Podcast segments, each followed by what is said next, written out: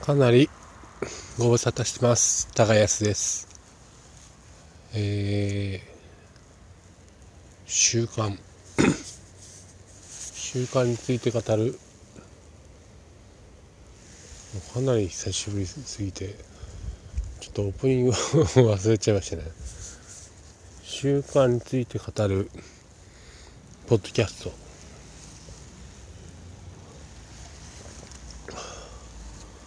ちょっとこんなに空いちゃうと習慣できてないじゃんって話になるんですけど確かにポッドキャストはできてないんですけどね。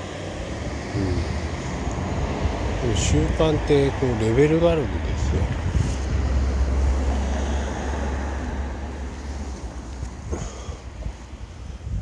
僕はまだポッドキャストをねできるレベルまでいけてないというか。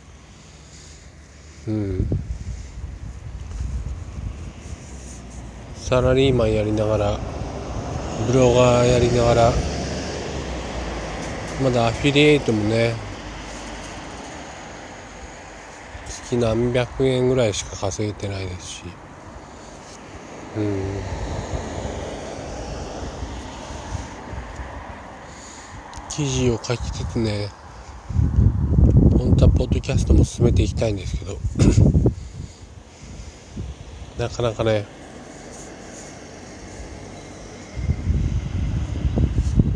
って言い訳言ってるでしょう。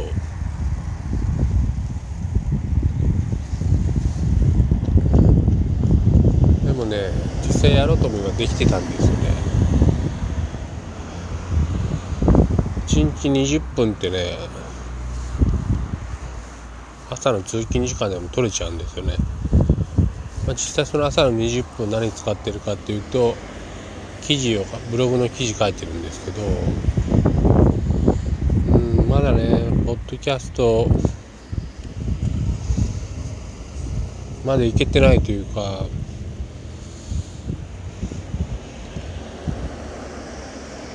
迷いがあるんでしょうね。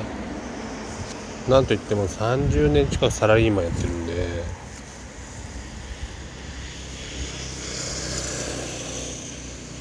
でもねそんなこと言ってらんないんだよね。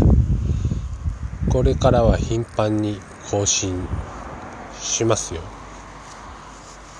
あったかくなってきましたし。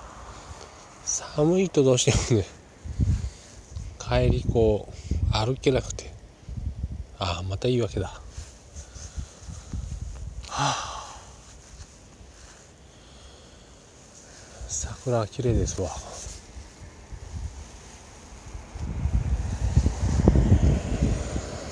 で習慣っていうのは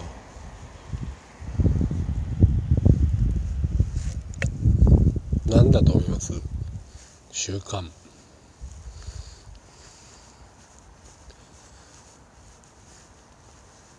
ちょっと嫌なイメージ持ってますよね習慣。日記とか3日ポーズだったりとか。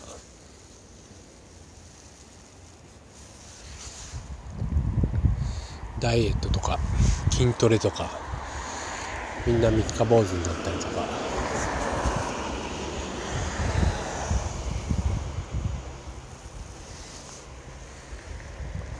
習慣にするのが難しいっていう。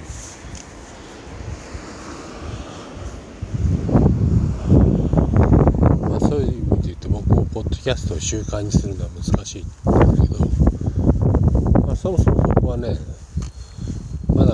ドキャストで語れるレベルじゃなかったというかまずじゃあ習慣って何っていうところからお話ししましょうか。ポイントはね習慣っていうね2つだけなんですね。習慣ってどういうものかっていうと習慣ってスキルなんです。スキルっていうとプログラミングとかだったりね。あとはそうですね。スキルっていうと漢字検定だったりとか。うん。漢字が得意とかね。漢字はちょっと違うかな。記憶に近いからプログラミングなんかでもね技術を持ってないとできないですよね。ジムの人とかもそうです。簿記の。あれってスキルってどういう構成になってるかって知ってますか？技術。技術だけじゃないですね。知識がないとできないですから。知識を持ってその上で技術技術を構築していくというか、まあ、修練していくというかレベルがいろいろあるのでねどんどん良くなっていくっていう。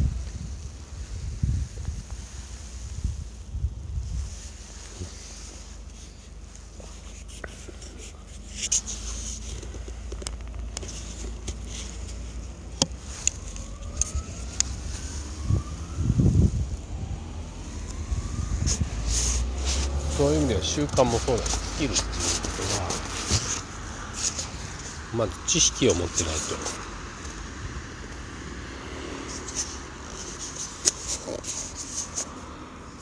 成り立たないですよね。どういうものから。それがさっき僕お話した2つのポイントなんですね。えー、1つ目がまるな人であるっていうことです。どういうことかっていうと僕はポッドキャスターです。そういう人はもう毎日ね配信できますよね。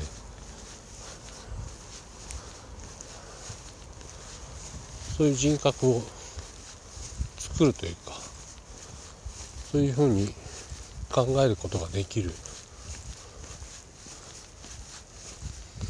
できているっていうこと。が一つ。あります。あと習慣する時のやっぱりこうなんか決まりっていうかアルゴリズムがあるんですよ。4つのアルゴリズムってありまして。えー、報酬。習慣って何かやりたいって報酬で。目的がないとできないでしょ、まあ、それに気づくっていう。で気づいたらそれに対して食いつくでしょ。食いつかないですねいっぱい世の中目的がいっぱいある。人それぞれありますよね。その中で自分の目的がこれって欲求が生まれるっていう。で欲求に対して今度アクションを取れないとあんまりにもねレベル高すぎたりと。するとまあまだ無理っていう。まあ僕が今そのポッドキャストはそれに当たるところです。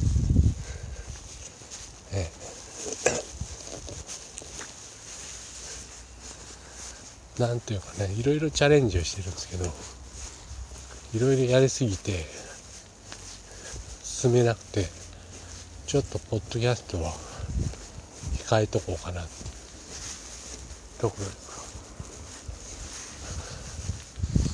あビジネスもそうなんていうかねメディアメディアばっかりではないんですよね。もっとこう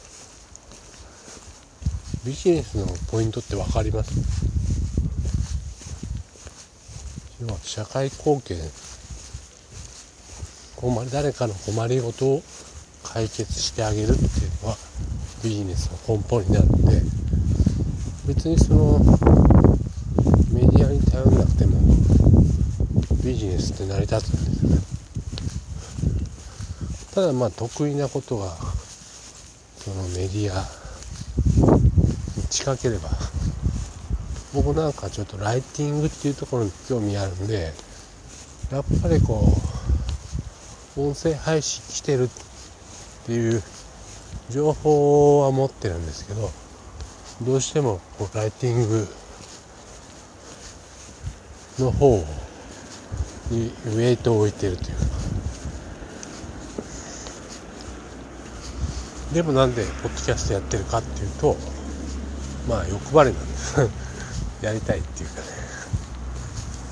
あとね私ね僕ね喋るのが嫌いではないんですけど苦手なんですよね。特に人前で。大勢の人の前で喋ると。喋り方もあるのかもしれないですけどね、うん、うまく伝わらないというか伝えられないというか。そういうのもあって。でもこうやって喋ってると上達するじゃないですかはい欲張りでしょ？もう何でもこうビジネスにつなげていきたいっていうのは根本的にはありますね。まあ、なんでかっていうともう会社って当てにならなくなってきてるんですよね。今僕のいる会社もね早期退職を募っててもう締め切られてるんですけど僕の会社中小企業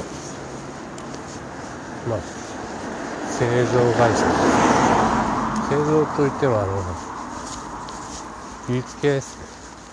僕はずっともう30年近く SE やってあ最初はプログラマーかやっててあでもねセンスだよ向いてなかったんでしょ。うん向いてない理由はねこの3年で分かりましたよ。勉強足りてなかったですけど、は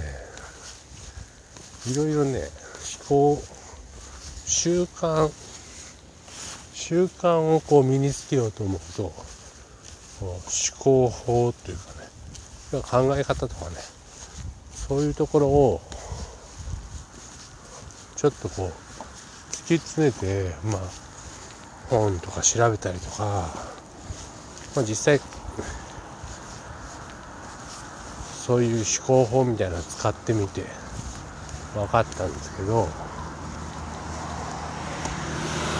論理論理的に物事を見立てることっていうそういうところかな。うん。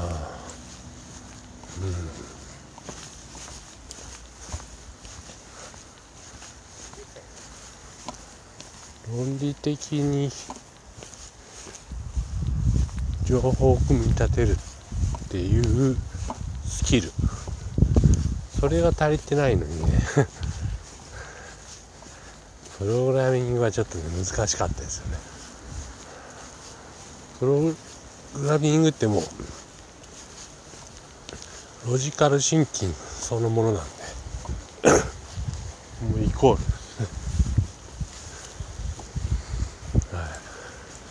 それさえできればもうできる。積み上げていけばいいだけ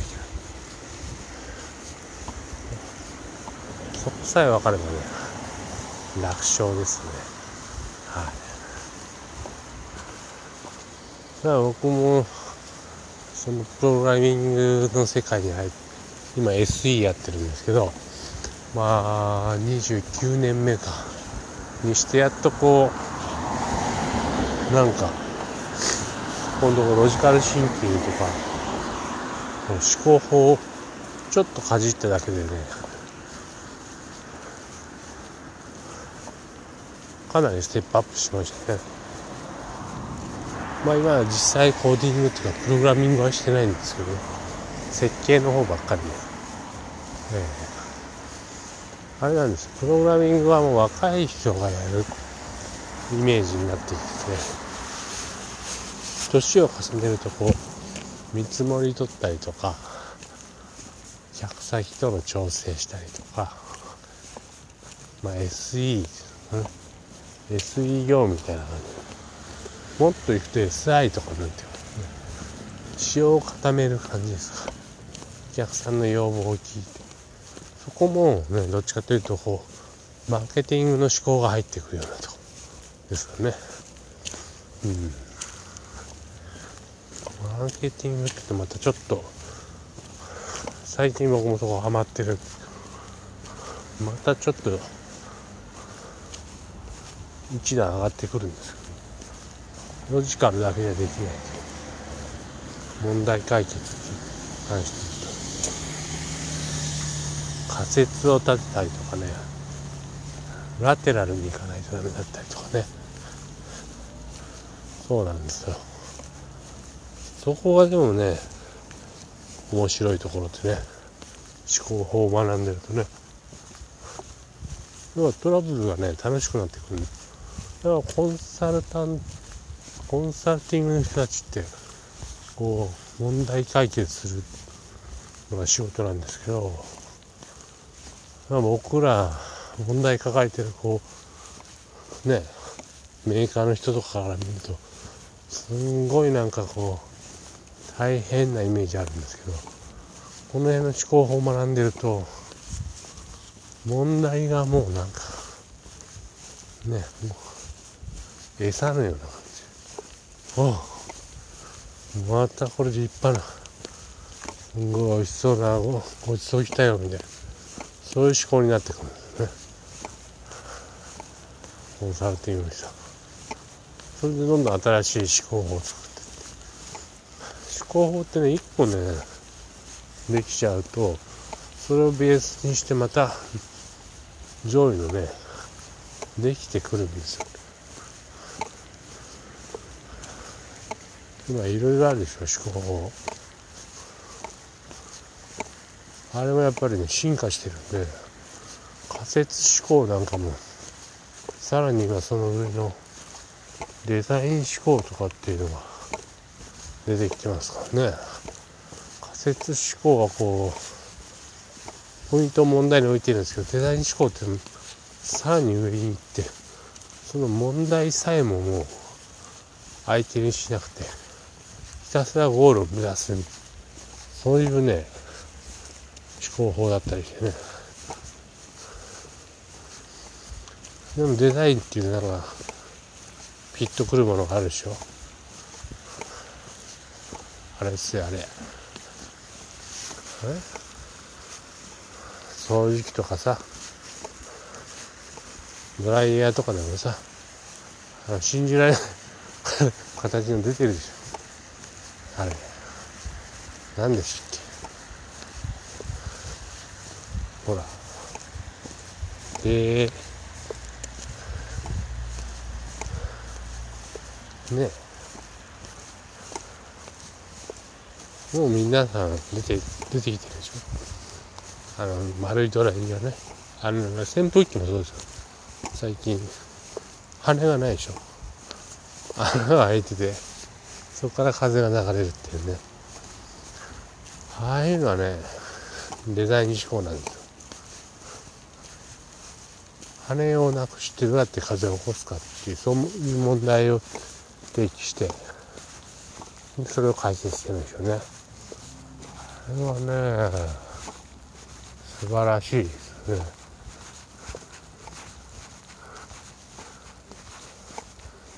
思考法っていうのはそういうところにねつながってきてね。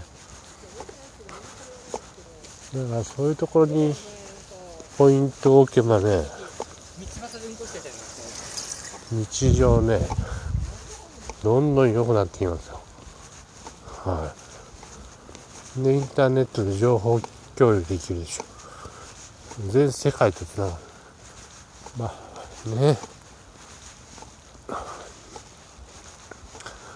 今日はね久しぶりですけどこれぐらいにしてちょっと僕もデザイン思考をちょっとまとめようかな。まだねこうブログにはまとめてないんですよ。デザイン思考。概要レベルではまとめてるんですけどもっとこう深掘りしていってその先を予測していこうかな。未来予想がねビジネスのね大きなポイントになってくるんでそこをみんなで頑張っていきたい頑張っていければと思ってます。はい。でどうも高安でした。おやすみなさい。